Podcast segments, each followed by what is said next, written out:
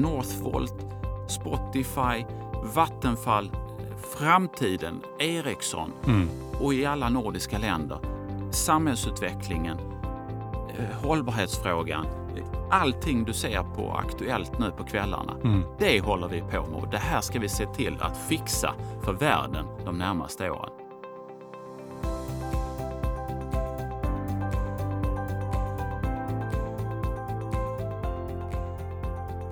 Välkommen till eh, säsongspremiären av eh, Konkurrenskraft. Podden där vi pratar om framtidens beslutsfattande, verksamhetsstyrning och ledarskap. Jag som pratar heter Robin Askelöv och är CMO på Hypegen som ger ut den här podden. Och eh, Hypegen det är ett techbolag där vi brinner för just beslutsstöd och verksamhetsstyrning. I de här samtalen så vill vi ju testa nya vinklar på hur vi som beslutsfattare kan bli bättre rustade inför framtiden. Det gör vi genom att träffa intressanta människor med spännande erfarenheter och perspektiv. Och eh, ett ämne som ju alltid är aktuellt när man pratar om framtiden, det är kunskap. För utan att den utvecklas, ja, då blir det svårt att hänga med och någon som verkligen tagit fasta på det är dagens gäst. För inte bara leder han en av eh, Nordens största teknikkonsultbolag där kunskap är vad man säljer. Han har dessutom sett till att kunskapsutvecklingen står i centrum i den strategi man arbetar utifrån. Och eh, jag pratar här om vdn för börsnoterade Railers, Viktor Svensson. Eh, varmt välkommen hit Viktor. Ja men stort tack. Hur står det till? Det är bra. Det är- Härligt. härligt. Vi, eh, vi ses nu ganska så precis efter, efter sommaren här. Har du hunnit komma tillbaka till jobbet och är i full gång? Ja, men nu har man väl det. Det finns ju alltid en, eh, någon dag där med, med skilsmässoångest från semestern, det måste jag, måste jag ändå medge. Att Ja. få, få, få ägna dagarna med familjen i flipflops utan agenda, det är klart att det är, det är otroligt skönt. Ja, men då, då får vi se det här samtalet som är sätt att varva igång hjärnan lite. Där. Ja, men det är jättebra. Ja. Du, eh, du är ju alltså börs-VD. Du eh, tillbringar dina dagar med att leda en verksamhet som handlar om människor, kompetens, olika former av problemlösning. Eh, vad, vad tar mest av din tid? Hur ser en, en vanlig dag ut för dig? Nej, men du är väl lite inne på det. Alltså, jag tror att den dagen jag inte är mottaglig för problem längre och till och med eh, märkligt nog tycker att det är kul Mm. att eh, ta hand om problem, då är nog eh, min tid, i alla fall i den här rollen, över. Mm. Det är mycket att, eh, att vända problem till lösningar. Ja, men intressant. Och du, du har ju i större delen av ditt yrkesliv arbetat eh, i företag där just människor och kunskap är det det handlar om, snarare än produkt som går att ta på. Eh, och det, där- jag tycker det där är spännande, för det är ju vad konsultbolag handlar om. Det är ju människor som genom sin kompetens och strukturkapital hjälper andra verksamheter att bli, bli bättre. Så jag tänkte i det här samtalet så skulle jag vilja fokusera på just det, leda utveckla verksamheter som nästan bara handlar om människor. Och sen så tänker jag att vi, vi kommer garanterat in på, på massa andra grejer också bara farten. Låter det som en plan? Det låter jättebra. Nej, men det är som, eh, som man ibland säger att balansräkningen går ju hem klockan fem. och det gör, det gör till exempel mina föräldrar när jag berättar om mitt jobb ganska nervösa. Och, och Mm. Hur kan man hantera det och hur Mm. kan man köpa ett bolag i, i vår bransch där faktiskt, där faktiskt eh, balansräkningen går hem klockan fem. Mm. Så att, eh, Ja, men det jag, jag är van spännande. nu. Jag har varit här i 20 år i den här branschen så att eh, jag börjar känna mig trygg. Nej, men det är bra. Det är bra. Du, jag tänker så här, vi, vi börjar med att värma upp lite. Några snabba frågor och eh, snabba svar och sen så kommer vi in på, på massor med olika ämnen. Så att jag, jag tänker så här, jag börjar. När har du som eh, absolut roligast på jobbet? Nej, men det är ju när vi skrattar, eh, helt klart. Eh, Jag, jag, är, jag är mån om att få till en miljö, eh, både på bolaget och inte minst i min omkrets där vi, där vi har nära till skratt. Jag vet, jag läste någonstans att en, en svensk skrattar 5,1 gånger per arbetsdag. Jag tycker det är för Okej. lite. Vi, vi siktar på 10 på det. har du någon känsla? Vad, vad ligger ni nu? ja, men vi kanske är på 7-8 då. Men vi är 7-8. på god väg. Så det kan bli lite roligare. Ja. Sen är det klart att när resultaten är bra, om jag ska vara eh, ändå lite, lite formell och seriös, då skrattar man ju mer. Mm. Så, så är det ju. Så att, Mm. eh, eh, men, men, men att, men att eh, se till att ha en rolig vardag, öppet klimat, nära till skratten och sen naturligtvis se till att vi har bra resultat. Mm. Då, då, då har jag kul på jobbet. Jag tycker det var ett jättebra nyckeltal, antal skratt per dag. Ja. Du, eh, vad är du mest stolt över om man tittar tillbaka senaste året? Senaste året så, så har det hänt någonting på Railers tycker jag. Jag har ju varit på Railers eh, som vd då i snart, eh, snart fem år och eh, jag tycker sista året så har jag känt att det har du vet, när, när det knäcker till när man monterar någonting som det ska. Mm. Och det har hänt i vårt ledarskap det senaste året och det är jag väldigt stolt, väldigt glad, väldigt lättad över. Mm. Därför att det är någonting jag har jobbat med sedan dag ett. Att få till ett ledarskap där vi förenar viljan att vinna men också att vara den där människan som du inledde med att säga. Mm. Så man måste vara en konsultorganisation. Mm. Ungefär 100 av 200 chefer i Relos är nya under de här åren. Mm. Och det är en bra mix nu. Mm. Jag är jättestolt över eh, den, den, den ledarorganisation vi, vi faktiskt har på plats mm. nu. Mm. Jag blir nyfiken. Vad, vad var det som fick det där knäcket att låta tror du? Ja, det är också en jättebra fråga, men jag tror att, eh, jag tror att Relos behövde det här. Att eh, ta tag i ledarskapet och faktiskt våga eh, ta tuffa beslut. Mm. Eh, jag sa att vi har bytt 100 av 200 chefer. Det är en ganska dramatisk förändring. Mm, Inte 200 av 200 för att det fanns otroligt mycket duktiga chefer på Relos både innan och så att säga av de här 100 nu. Men det behövdes, det behövdes nytt blod. Mm, eh, mm. Nya tjejer, nya killar, ledare som vill vara ledare som har kommit in. Eh, mm. och sen har det där blivit en snöboll. Eh, mm. nu har vi lättare att rekrytera än vad vi hade för ett antal år sedan. Och, Ehm, så att knäcken tror jag har, kom av den här mixen 100-100. Mm, mm. Att, vi, att vi är där nu, det är jätteskönt. Ja, men spännande. Du, vad, vad hittade du din inspiration själv för att utvecklas i, i din roll? Jag tror att min inspiration kommer utifrån att jag väldigt gärna vill vinna. Mm. Det inspirerar mig. Jag, och jag inser att det kan låta lite ångestfyllt, det kan låta lite jag jagar min egen svans. För när, man, man är aldrig klar. Det här är ju liksom mm. ingen fotbollsmatch som är över efter 90 minuter. Men jag jagar den där känslan av att vinna någonstans. Mm. Den finns väldigt starkt i mig. Den finns inte i mig privat i, när vi spelar sällskapsspel eller så här. Det tycker mm. jag tvärtom är, är väldigt tråkigt. Att spela kort eller Monopol. det är ingenting, beklagar det. Eh, jag håller inte på med sport annat än att jag är ute och joggar och promenerar. Mm. Så att den här vilja, viljan att vinna eh, privat är inte någonting som driver mig. Mm. Men, men, mm. men, men, på jobbet. Mm. Eh, mm. En, den vinnande tjänstemannen. Mm. Men det, det låter ju som ett vinnande koncept eller en vinnande kombination för att ändå kunna köra hårt på jobbet men ändå ta igen sig och eh, återhämta privat. Ja men faktiskt. Mm. Det tror jag. Mm. Det funkar för mig. Då tänker jag att vi ska dra igång med alla mina frågor här. Och bara för att börja med att sätta Railers på kartan. Ni omsätter dryga 3 miljarder kronor. Ni har verksamhet i Sverige, Finland, Norge och eh, kanske lite otippat Förenade Arabemiraten också. Eh, och bara för att göra en liten kort paus där. Hur kommer det sig till just den kombinationen av marknader? Eh, Sverige, Norge, Finland sen, sen alltid. Mm. Eh, Förenade Arabemiraten och Abu Dhabi-kontor med 110 anställda kommer sig av att, att vi gjorde ett förvärv när vi köpte eh, ingenjörsverksamheten av Finlands näst största bolag, ah. Näst, Neste, 2019. Okay. Då följde den med. Jag fattar. Men okej, tillbaka till eh, att sätta Railers på kartan. Det har i alla fall lett till att ni är just nu cirka 2700 experter inom områden som energi, industri, infrastruktur, fastigheter. Ni har en lång historia. Ni grundades redan 1942, idag börsnoterade på Nasdaq Stockholm. Och du har alltså varit där i dryga fyra år. Och vad har då ditt största fokus varit sedan du tillträdde? Att få till ett självförtroende i Railers igen. Eh, Railers hade ju en, en vikande lönsamhet efter den starka högkonjunktur som vi hade globalt i Europa, i Sverige mm. efter finanskrisen. Tio år i högkonjunktur egentligen där Railers lönsamhet utvecklades åt fel håll. Mm. Aktiekursen gick dåligt. Och det är klart att vi pratade fotboll tidigare och förlorar man match efter match så att säga i, i det här fallet i lönsamhet så, så går ju självförtroendet ner. Det vill jag mm. vända mm. och jag tror att det sitter mycket i lönsamheten. Eh, så att, så att eh, längst ner, eh, bottom line som man säger, så, så var mitt uppdrag att förbättra lönsamheten. Punkt mm. slut. Mm. Och med den så kommer ju mycket, mycket annat. Ja, just det. Ni är ju inne på en, en lång historia som sagt. Ni, ni, har ju en historia som går ända bak till eh, 40-talet. Och eh, tittar man på vad ni har funnits med i så, så är det ganska stora förändringsprojekt. Alltså redan på 50-talet fanns ni med i industrialiseringen. Sen var det kraftförsörjningen av miljonprogrammet, bygget av Sveriges kärnkraftverk, utbyggnaden av Sveriges flygplatser. Vi pratar om den stora satsningen på utbyggnaden av järnvägen på 90-talet som ni var inblandade i. På 00-talet handlade det om telekom och IT, 10-talet om digitalisering och nu i början av 20-talet så ökar ju alltså fokuset på klimatomställningen.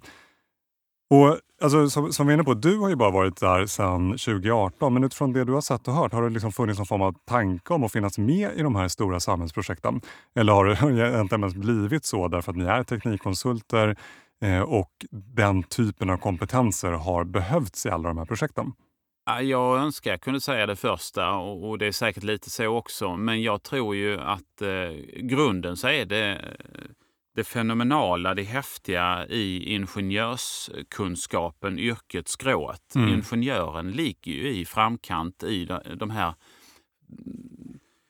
kardinala omställningarna som du talar om. Mm. Och just nu så är det hållbarheten naturligtvis som måste lösas. Och de kommer, den kommer ju inte lösas, den mm. frågan heller, av mm. ekonomer som jag själv är. Utan det är ingenjören som, som faktiskt står där framme och löser de här stora tekniska evolutionerna som vi har mm, varit med om. Mm. Och, och så även nu. Och Aurelius är här ett äkta ingenjörsföretag mm. från, från 40-talet. Mm.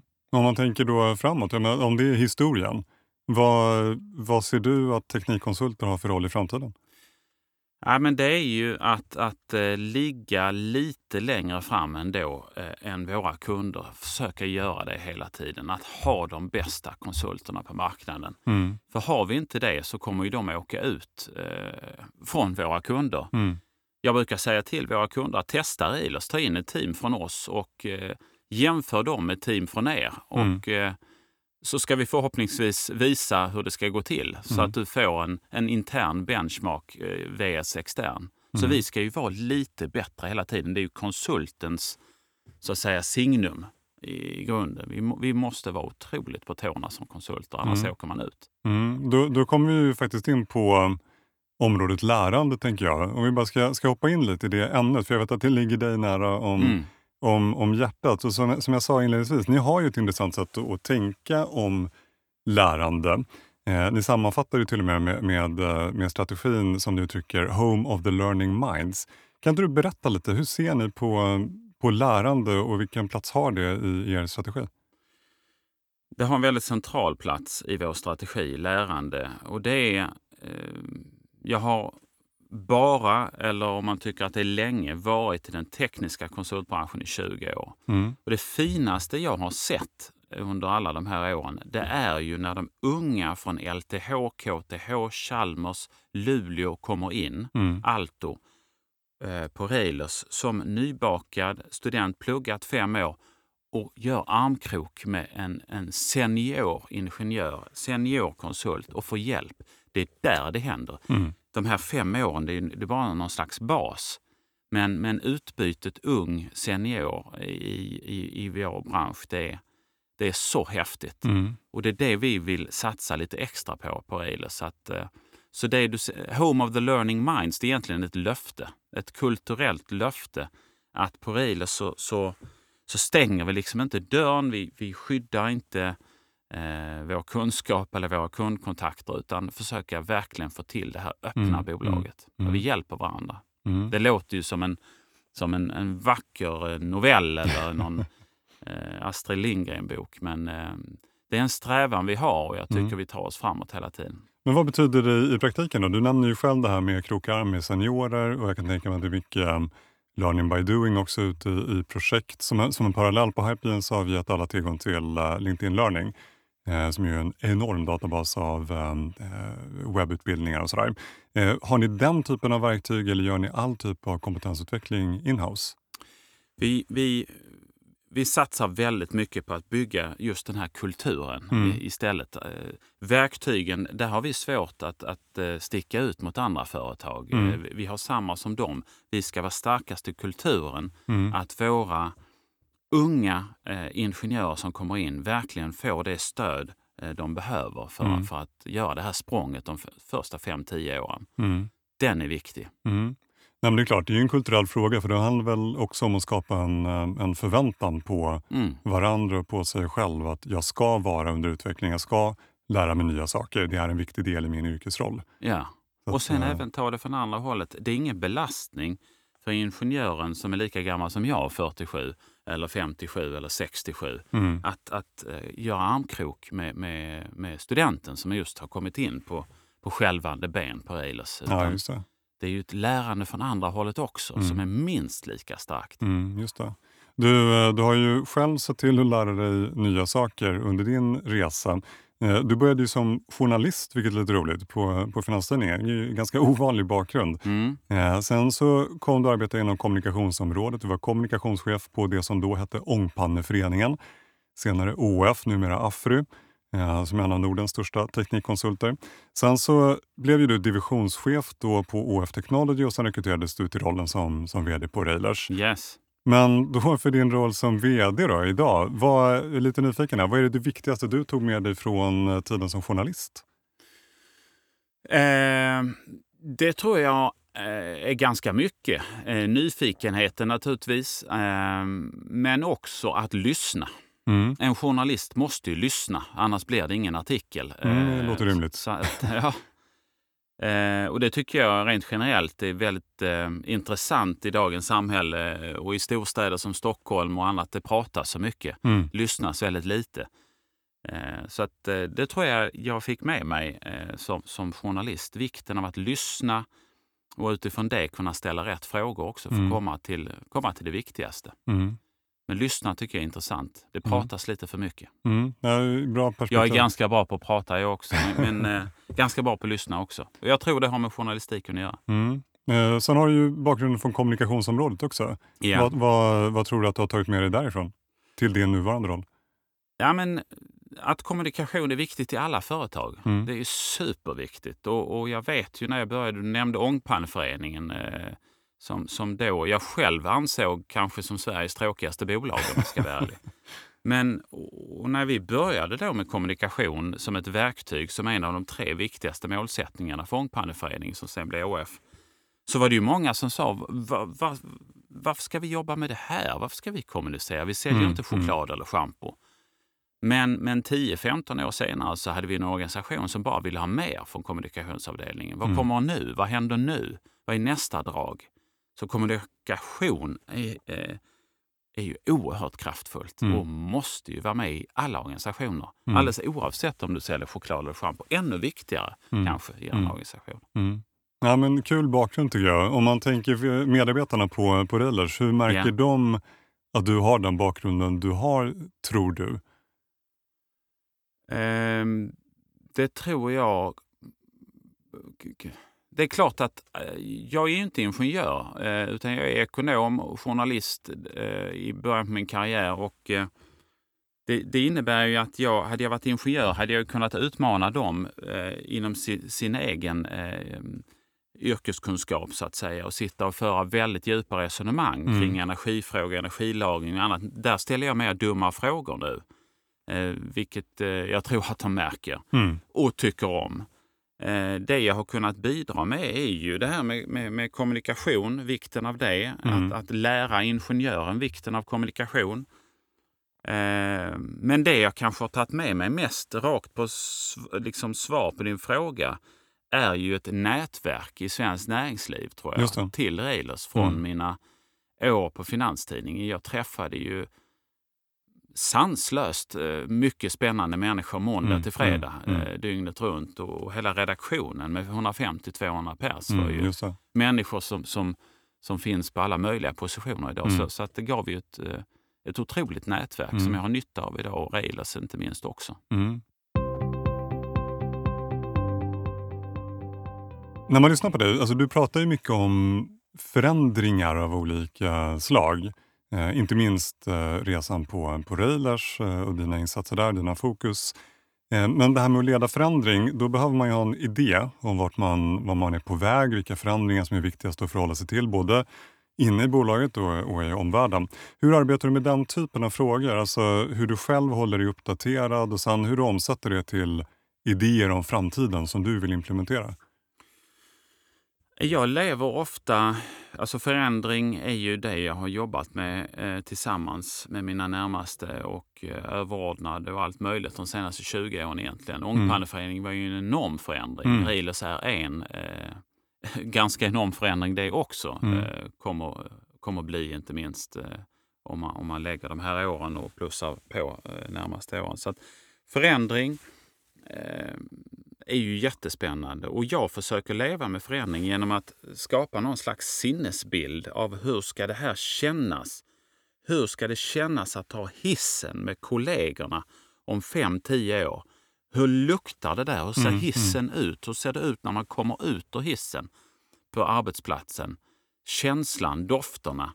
Mm. Och sen så jobbar man mot det mm. eh, genom eh, tusen olika instrument. Eh, men, men, att bygga upp den där, dit ska vi, så ska det kännas, lukta, eh, så ska vi snacka med varandra, så ska mm. lokalerna eh, en drömbild mm, och sen mm. tar man det steg för steg. Mm. Vecka för vecka, månad för månad. Mm. Eh, jag har fortfarande en drömbild av eh, och vi har närmat oss den de mm. här fyra och ett halvt, snart fem åren. Men eh, ja, det är klart att den där drömbilden förändras lite grann också längs vägen. Men, men den finns där alltid tre till fem år framåt mm. någonstans. Men eh, jag tycker det är spännande att, att höra det du säger. Därför att här kommer man in på är lite grann jaga svansen det också. Ja, ja, ja. Men, Nej, men verkligen. Nej, men man kommer in på strategiarbete här. Mm. Eh, och strategiarbete kan man bedriva på väldigt många sätt. Där man kan ju formulera mål i termer av siffror. Man kan formulera mål i, form, i termer av eh, positionsformuleringar. Eh, vi ska vara en aktör som och så vidare. Men när, när jag hör dig beskriva det så beskriver du det i termer av känslor. Känslor, ja. Det tycker jag är spännande. Mm. Eh, det, är, det, det är rätt fångat. Ja, nej, men jätteintressant. Om man sedan omsätter det till, till beteenden då, för det är ju faktiskt nästa steg i det där. Det är ju en sak att få människor att förstå strategin, allra helst tycka om den. Eh, men sen ska det också leda till att man beter sig på ett visst sätt och gör saker som tar bolaget framåt mm. mot strategin. Vad har du för tankar där? Att gå från känsla till det som faktiskt händer sen i vardagen? Nej, men jag har ett antal eh, eh ledord som, som förhoppningsvis ska ta oss till den här målbilden då. Det här paradisbilden där 5-10 mm. år fram där man springer på ängarna du vet, mhm. med Timotej i håret. eh, och, dels, och, och, den är tudelad. Den, den är till 50 procent någonstans strikt eh, ekonomisk. Mm. Det här tråkiga. Men där är vi Eh, vi pratade om Anna Jennehov som du känner, eh, vår ekonomichef. Anna och jag tillsammans följer ju upp eh, att vår verksamhet utvecklas väl ekonomiskt, mm. stenhårt. Mm. Vecka för vecka, månad för månad enligt strikta mallar och, och rutiner. Mm. Därför att gör vi inte det så kommer inte det andra hända och vice mm. versa. Ja, det är ju en förutsättning. Ja, det är en fullständig förutsättning.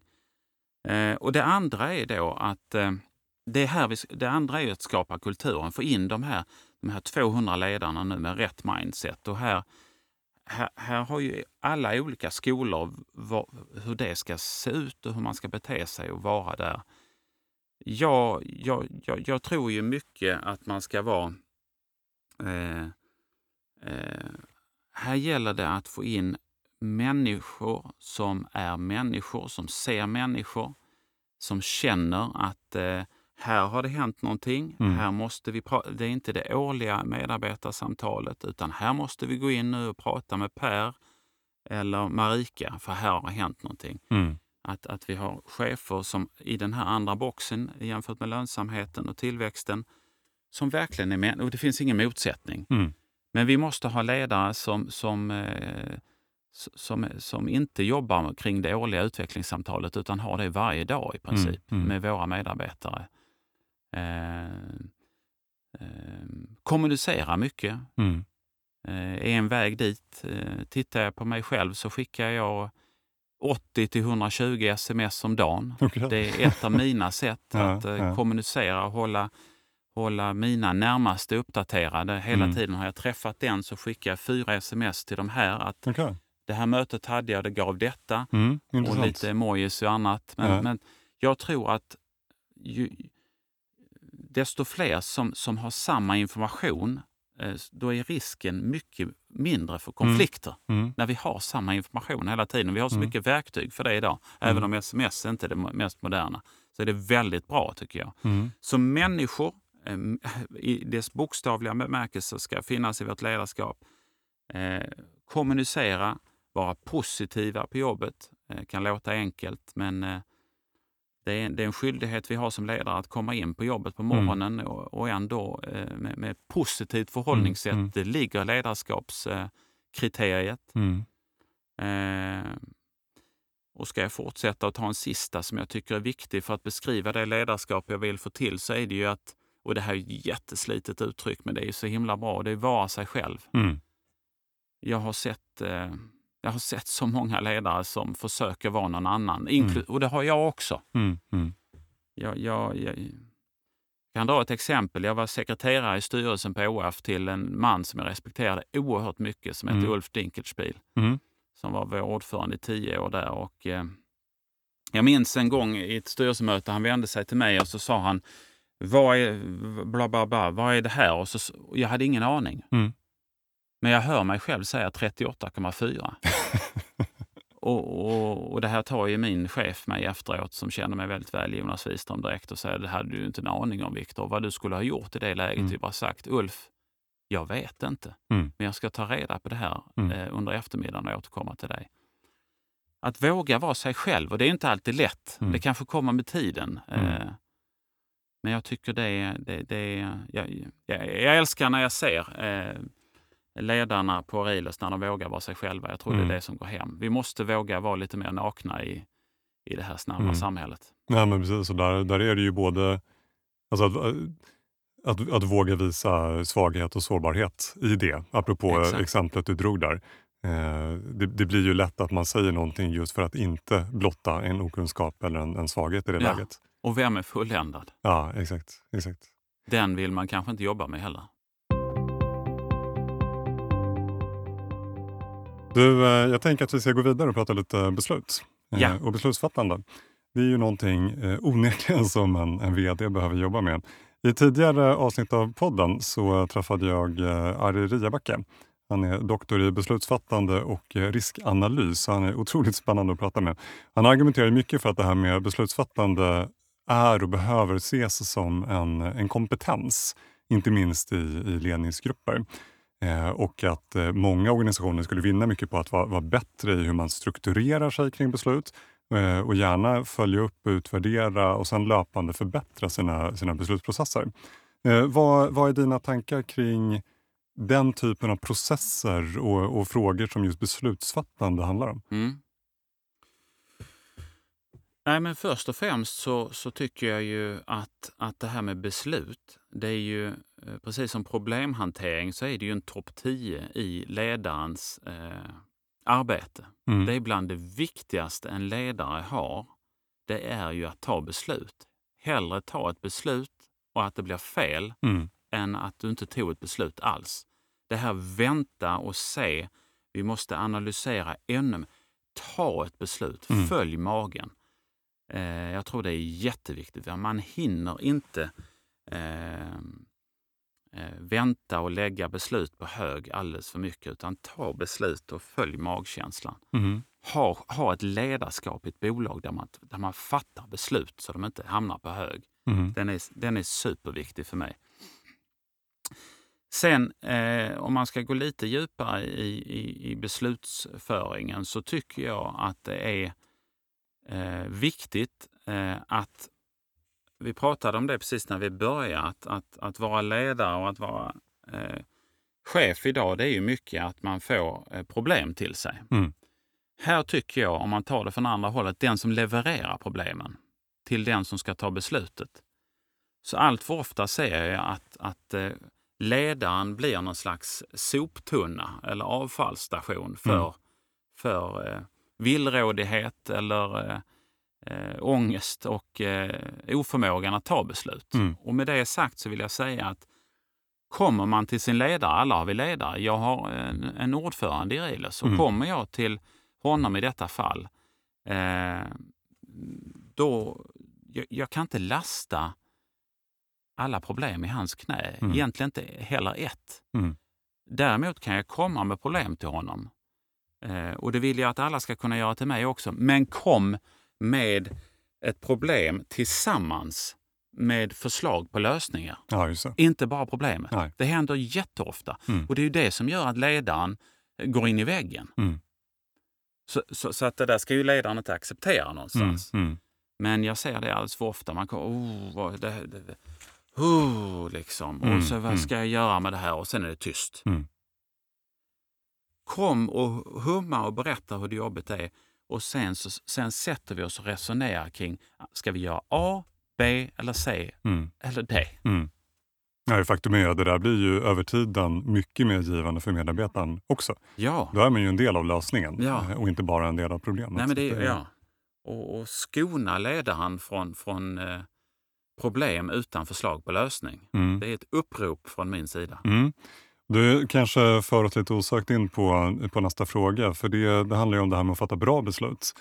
Eh, vad skulle du säga är förutsättningarna för att faktiskt landa så bra beslut som möjligt? Jag tänker att en del i det är just det du sa, att faktiskt ha flera olika alternativ på bordet såklart från den som har identifierat problemet. Men ser du andra potentiella framgångsfaktorer man ska säga, för att fatta så bra beslut som möjligt? Nej, jag tycker ju, och det kan ju låta oseriöst, men eh, jag tycker magkänslan är det viktigaste. Mm. Tillsammans med eh, den svenska modellen som jag gillar och som, som finnarna i Reilers häcklas för ibland eh, konsensus. Mm. Men eh, man, man, eh, man sätter sig i ett rum med kloka människor eh, och sen så, så väger man för och nackdelar och sen så följer man magen och känner av rummet. Eh, Mm. Sen, sen, sen, sen är det klart att går det inte att ta ett beslut då enligt konsensus, då, då, då tar jag beslutet. Mm. Men om man, om, man liksom, om man trycker ner där i organisationen, då, för det är en sak hur du fattar beslut, men hur skapar du förutsättningar för dina chefer och medarbetare längre ner i organisationen att kunna fatta beslut där och då i vardagen? Ja, det är ju jätteviktigt. Så att eh, eh, det gör vi genom den decentraliserade modell vi har eh, på Eilers och eh, framförallt tror jag att eh, den kulturen skapar man genom att inte eh, slå någon på fingrarna eller bete sig eh, illa om, Mm. om det blir fel där Mm. ute. Utan eh, då gör vi om och, och, då gör vi rätt. Mm. Så att eh, tillåta, tillåta felbeslut, eh, Mm. ganska många också. Mm. Man, man kommer ju in där på, på företagskultur också, tänker jag. Och den, den frågan har du ju berört. Men kulturen i bolaget har ju en jättestark påverkan såklart på hur Verkligen. man fattar, fattar beslut. Eh, och ehm, jag vet att du har mycket tankar kring, kring just det och det blir en väldigt stor fråga. Men hur, om du skulle beskriva dina tankar kring det här med att bygga och utveckla en företagskultur som faktiskt stödjer resan man är på. Eh, har du några, några kloka ord där? Företagskultur, eh, i grund och botten tycker jag, eh, bland det viktigaste är ju ändå det här med att känna stolthet. När, när medarbetaren eh, är ute och hämtar tidningen, om man nu har tidning fortfarande på morgonen vid brevlådan och grannen frågar vad är det du jobbar nu? Då ska man ju liksom inte behöva titta ner i, i marken utan man, man ska stå med rak rygg och, Mm. och lite superman, eh, superwoman. Liksom det. Jag är här nu och det är jag. Så att, eh, att det känns, eh, den här stoltheten eh, när man sitter på middagen eller, eller, eller är med grannen, det där måste man bygga upp. Mm. Det, jag tror det är jätteviktigt. Mm. Stolthet. Och det är massor som bygger det naturligtvis. Det är ju allt från lönsamhet till, till, eh, till ledarskap, till, eh, till eh, lokaler, till eh, rubbet. Mm. Men stoltheten, man måste vara stolt där man jobbar idag, annars så, så blir det inget. Mm. Det är kopplat till, eh, till beslut så finns ju också frågan om ägarkonstellationen, framförallt för dig som, som VD. Eh, och, och I podden har vi haft VD från många olika typer av bolag med olika typer av ägarkonstellationer. Eh, det är alltifrån statligt ägda bolag som Svenska Spel och Apoteket, kooperativt ägda som Riksbyggen. Eh, vi har haft större internationella bolag som PWC och LinkedIn där vi träffat Sverige-VD. Eh, och alla har ju då därmed sina förutsättningar som VD att fatta, fatta beslut. Du är ju VD på visserligen ett börsnoterat bolag men, men i praktiken är det ett familjeägt bolag där Peter Reiler är styrelseordförande och sen tillsammans med sin familj sitter han ju på majoriteten av, av rösterna. Vad, vad ser du för utmaningar eller fördelar för den delen med det utifrån ett beslutsperspektiv? Nej, men det är ju en, eh, blir ju en jätteerfarenhet att få jobba i ett familjeföretag. En stor mm. ära att ha fått frågan av en familj. Jag tycker det känns ännu mer nobelt än att jobba för, eh, för, för institutioner eller riskkapital. Mm, ja, det är ett bra perspektiv. Att, att få hjälpa familjen Reiler att ta Reilers in på en annan lönsamhetsnivå, en annan stolthet, en annan mm. kultur, en annan aura kring varumärket. Så där känner jag ju en enorm förpliktelse. Sen tror jag att du är inne på att går det att vara vd i ett familjeföretag? Eh, eller är det familjen som styr? Och det där var ju någonting som, som jag tror verkligen då är en framgångsfaktor. Eh, mm. Att få det där, precis som allt i ledarskap, det måste vara tydligt. Mm. Så att Peter och jag, när jag fick frågan av Peter så, så ägnade vi ju sen eh, sex eller sju möten på, på Hotell Foresta på Lidingö kring hur ska det här funka mm. för att det ska funka. Mm. Eh, jag till och med vi simulerade övningar. Mm. Eh, om Peter kommer in på ett Reilers-kontor, då vill jag gärna ha ett sms innan. Ja, så. Eh, så. att vi inte, så att inte jag blir förvånad och stött, åh, är Peter här idag? Mm. Eh, och sådana här, alltså ända ner på små detaljer. Därför mm. att för mig är det superviktigt att eh, Reilers har en VD måndag till fredag operativt. Mm. Eh, som tar alla beslut. Eh, och sen har vi en styrelseordförande som, som, eh, som sköter styrelsen och vi eh, har, har ett tätt samarbete mm. däremellan. Mm. Annars skulle det här gå åt skogen mm. på riktigt. Mm. Och det vill vi ju inte. Det vill mm. ju varken Peter eller jag. Så att jag är jätteglad att vi gick igenom det där noga ner på till och med någon slags dockteaternivå innan. och det har funkat suveränt måste mm. jag säga. I alla fall i fyra och ett halvt år. Jag har ingen, ingen större oro för framtiden heller. Vi vill ju samma sak. Det är bara, det är bara att det blir tydligt. Peter kör styrelsen, jag kör bolaget. Mm. Jag kan ju tänka mig att det finns uh, en lärdom där att dra för många vd och många styrelseordföranden oavsett om man är familjeföretag eller inte. Att faktiskt gå på djupet i hur samarbetet ska funka. Ja, innan. Ja, exakt. För efter är det jobbigare. Ja, ja men verkligen. Ja, jätteintressant. Du, eh, vi börjar faktiskt eh, närma oss eh, slutet. Tråkigt. ja, superintressant att höra dina, dina tankar. Jag har en fråga innan jag kommer in på de sista eh, avslutande frågorna som vi ställer till alla gäster. Något som jag faktiskt tyckt har varit intressant under alla år som jag har, eh, har följt dig på, på håll visserligen. Men vi pratade lite om det här med företagskultur och eh, i en företagskultur finns ju ofta starka kulturbärare. Eh, och, ehm, jag har sett, under åren så har du gjort rätt intressanta rekryteringar. Eh, jag tror i alla fall att det är du. Jag kommer kanske landa i, i den frågan. På OF så anställde ni Sanna Kallur, eh, friidrottsstjärnan. Ni hade ju också Alice Bah Kuhnke som eh, hållbarhetschef. Hon var ju känd redan då. Sen blev hon minister och nu sitter hon i Europaparlamentet. Och hon efterträddes av eh, Nyamko Sabuni som ju dessförinnan varit riksdagsledamot och minister Eh, i den borgerliga regeringen. Efter OF kom hon tillbaka till politiken som partiledare för Liberalerna under en period. Och sen nu på Railer så har ni anställt Jasper Jesper Börjesson som Head of Learning. Och han var ju minst sagt välkänd han också efter 25 år som eh, programledare på TV4. Bland annat på Nyhetsmorgon. Alltså, det här gör att man blir nyfiken. Kan du berätta, den typen, eller berätta mer om den typen av rekryteringar? Alltså, dels hur ni har attraherat den här typen av människor som har varit minst sagt framgångsrika inom helt andra områden.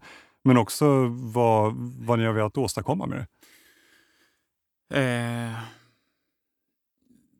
det här är så spännande. Eh, med, och, och, lite, det har ju både med kommunikation, kompetens och, och framdrift att göra. Mm. Att, eh, Därför att man skulle ju kunna se, om du ställer dig i ett samtal eh, med någon och säger jag jobbar för en teknikkonsult.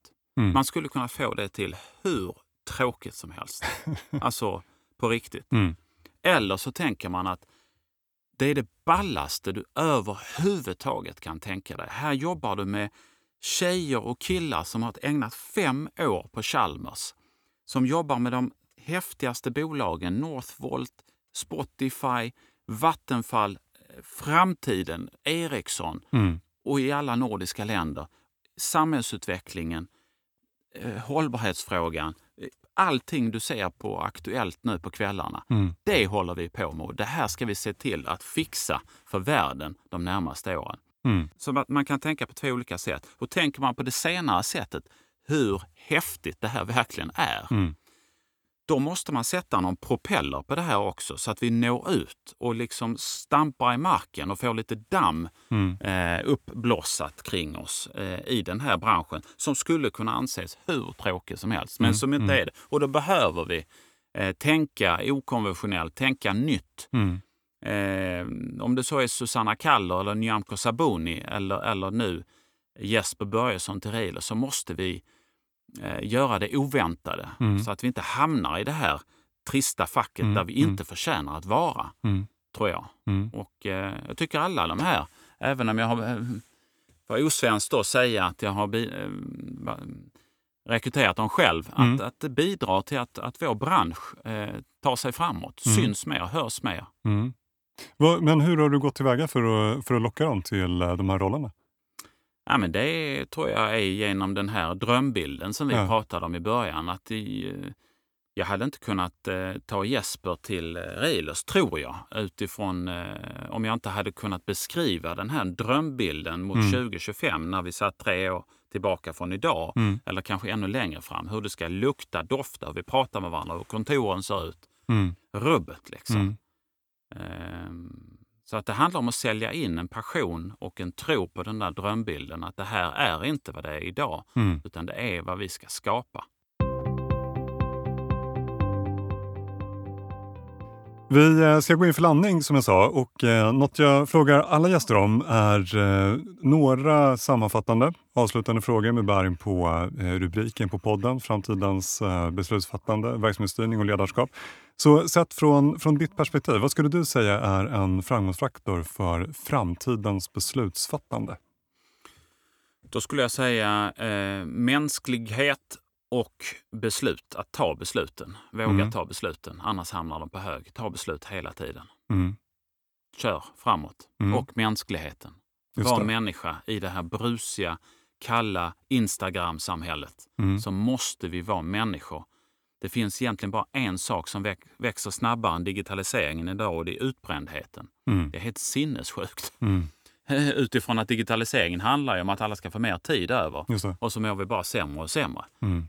Så att mänsklighet och beslut, det är mina ledord för, för eh, ledarskap framåt. Mm. Om vi tar det närliggande området verksamhetsstyrning då tänker jag utifrån eh, perspektiv planering, uppföljning, analys i verksamheter och så tänker vi framtidens verksamhetsstyrning. Vad ser du för eh, framgångsfaktorer där? Där har jag eh, ett ganska trist svar tror jag. Men, men det är, du måste följa upp. Mm. Det som följs upp, det händer. Ja. Så att släpp inte på det utan sätt dina närmaste i stolen mitt emot en gång i månaden minst och följ upp ett tiotal KPI. Mm. Trist, mm. men eh, ingenting man kan släppa eh, de närmaste hundra åren tror jag inom ledarskap. Mm. Det måste finnas där. Mm. Och du nämnde ordet ledarskap här nu. Slutligen, nyckeln till framtidens ledarskap? Ja, men det är väl det. Jag, då, då, då snävar jag ner det till, till mänsklighet eh, och tar bort det här med beslut för att jag tror att det, det blir ännu viktigare i, i, i, i den här digitaliserade AI-världen vi går mot. Mm. Eh, Instagram, den sociala pressen, perfektheten i att, att, eh, att, att uh, vi, vi, vi ändå inte släpper det mänskliga mm. utan ser varandra, pratar med varandra, tar hand om varandra. Mm. Att, uh, som jag brukar säga, att vara snäll men inte dumsnäll. Just det. Och eh, med de orden, Viktor Svensson, stort tack. Det var otroligt spännande att få, få höra dina tankar.